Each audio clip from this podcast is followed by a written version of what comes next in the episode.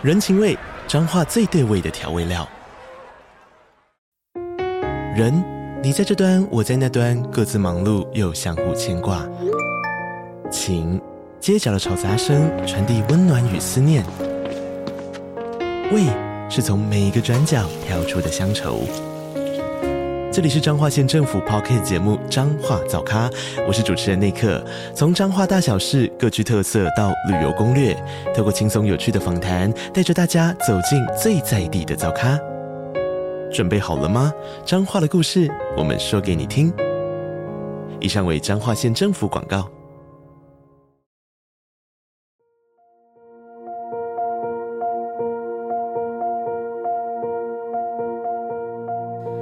家好，我是蘑菇。嗨，大家好，我是王喵。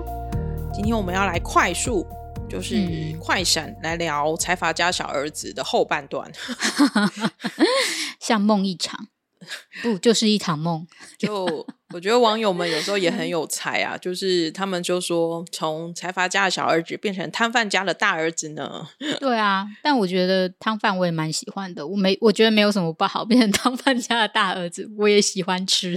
那这部其实它收视率算是年度最高，它还赢过了《非常律师禹英禑》，然后呢也蛮多人就是前面是奉为神剧啊。这部戏我们之前也有在开箱文有大概跟大家聊了一下。我们今天就不讲细节，因为我想应该到现在应该大家都知道这部戏在就是整个的故事。然后就算你不知道，我相信最近新闻，尤其是他结局完的这一周，就算宋仲基自己的恋爱新闻也压不太下，这是大家对这部剧的最后的批评吗？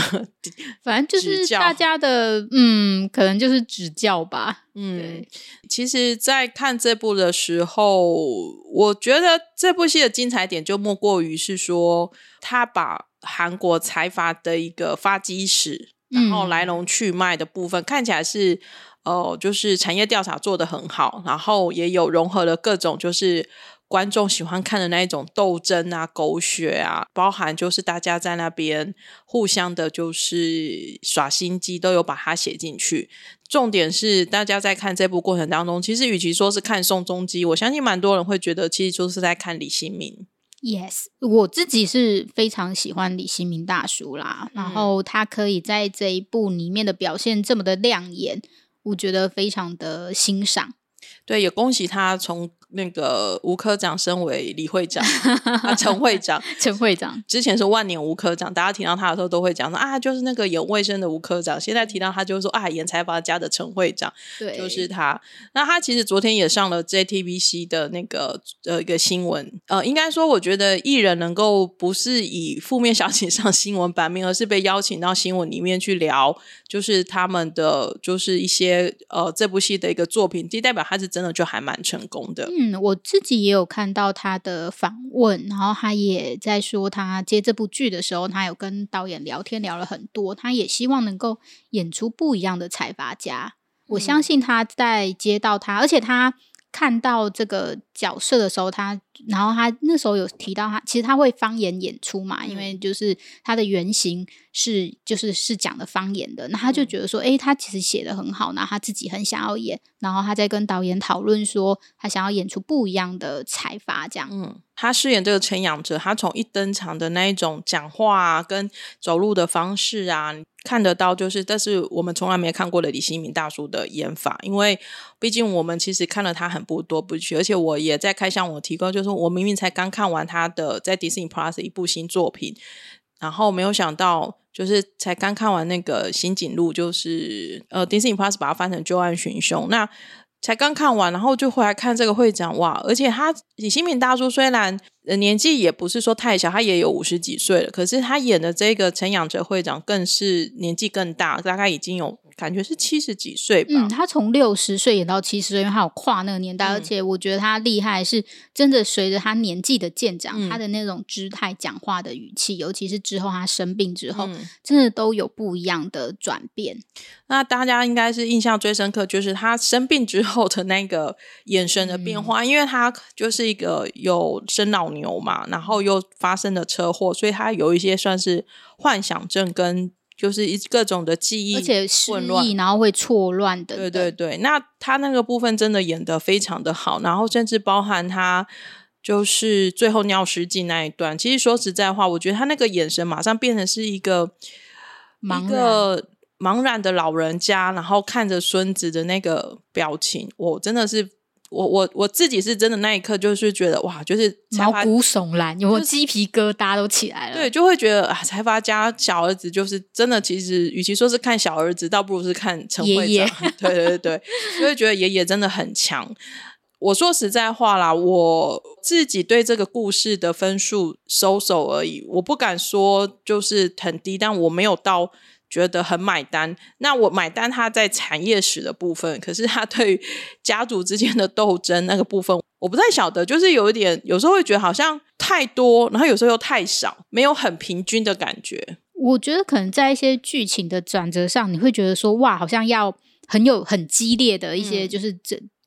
斗争，然后或者或者你来我往等等，嗯，但可能，嗯、呃，就是隐隐炫又夹带着在剧里面，他是夹在他知道未来的优势，开、嗯、了很大的外挂，所以对，开了外挂，所以他的那些，嗯、呃，就是财阀家的其他的人，其他继承人，钱就是被压着打。大家喜欢看这一块，但是那一块如果就是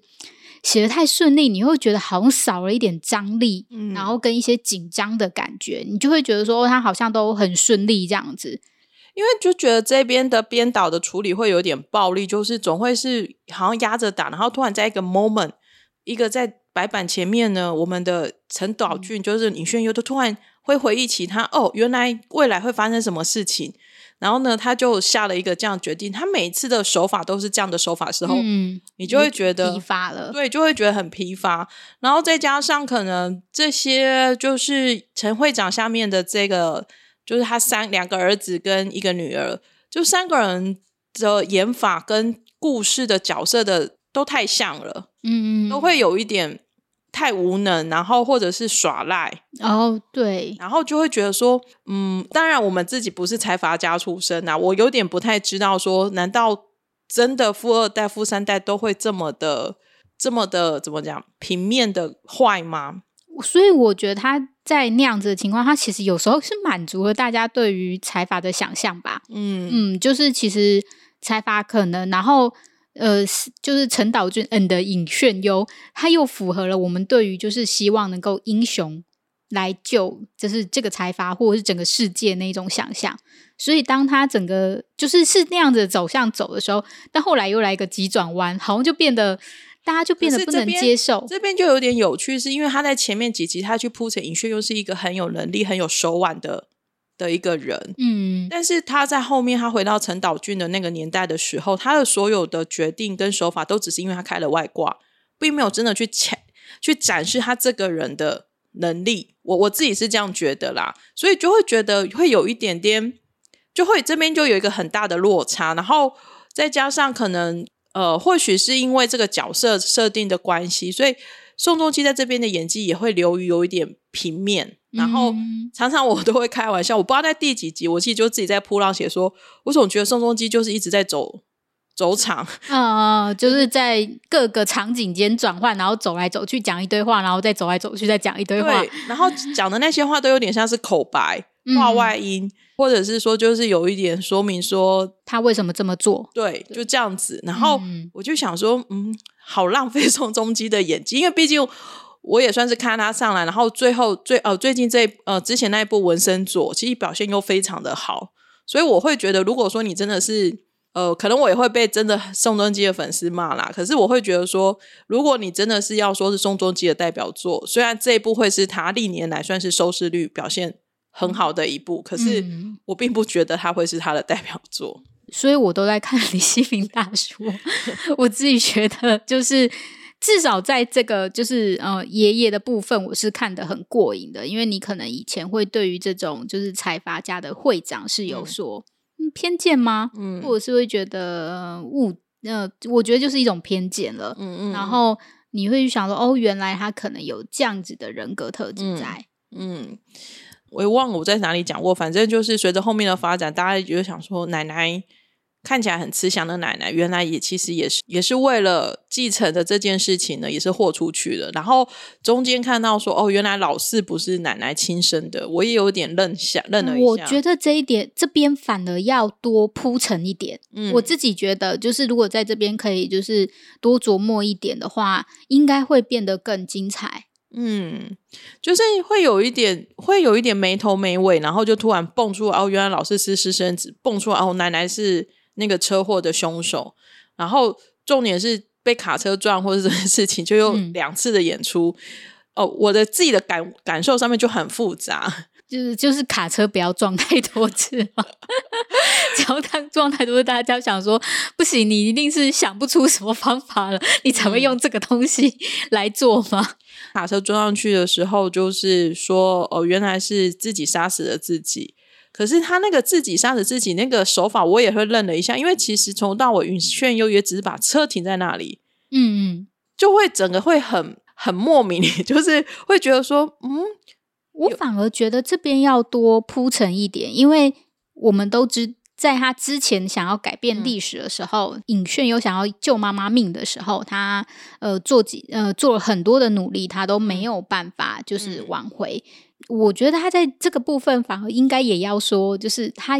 或许应该要做一些努力，但后来发现无法挽回。我觉得这个东西可以加强大家对于就是尹炫优或陈岛俊的认识，但也很可惜这一部分就是哇，就突然间就醒来了。对，然后第十六集大家真的是骂到翻掉。我觉得第十六集以我自己来看，我觉得第十六集的节奏很快。然后故事一直在推进，嗯，所以我是觉得说，它是我后半段看这部戏的时候，我觉得算是最好看的一集。你反而觉得很欣赏最后一集吗？对，但是他，但是如果你说我欣赏他的节奏故事，因为他等于要在一集里面突然要把那个所有大公开，对所有事情讲完，但会有一点卡住的点，就是说尹炫优如果自己知道自己是杀人凶手，他怎么会忘记陈道俊？哦，我这个好像就是我写这一部的时候，嗯，然后下面有网友帮我有回答，好像他因为过于痛苦还是什么，然后他就忘记了。但是我有点不太确定他是真的有演出来还是怎么样。就是呃，就是这部分就是可能每一个人有他自己解释的方式。嗯，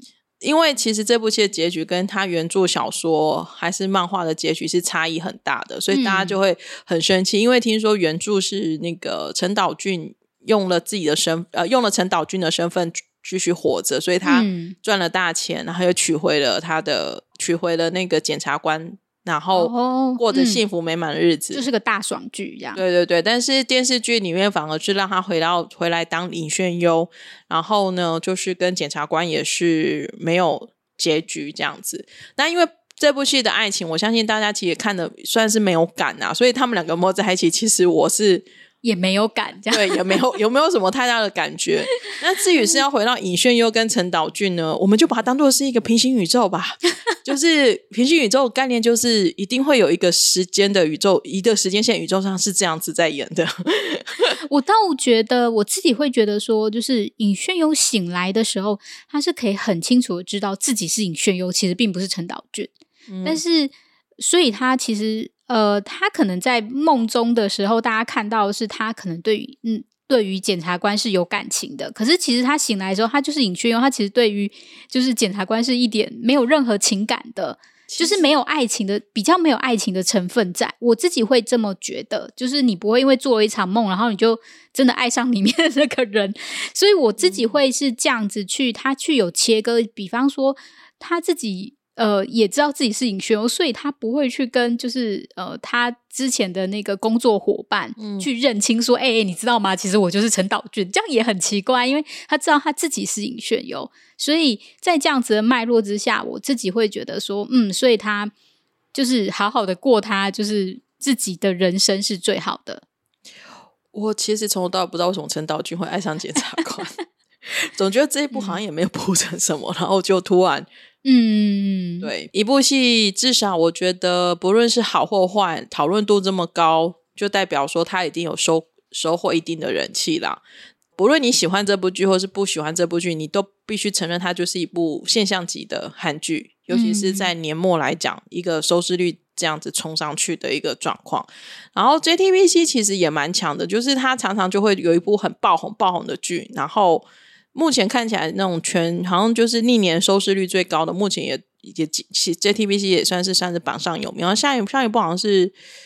夫妻的世界，对，好像是夫妻的世界，就好，就大家真的很爱这这样的 的故事啦。可以看得出来说，大家很爱骂，但是也代表着大家很喜欢这样的题材。嗯，对，然后就是骂了，然后跟看了，然后骂了，看了，然后骂了，这样。嗯嗯嗯，不是说要去批评，就算是说把自己的想法讲出来，因为其实我觉得这部戏的很多镜头跟那个灯光的画面，我自己有时候看了也是觉得。有一点怪啦，就是比如说我我常会看到陈岛俊的脸，就是黑白脸，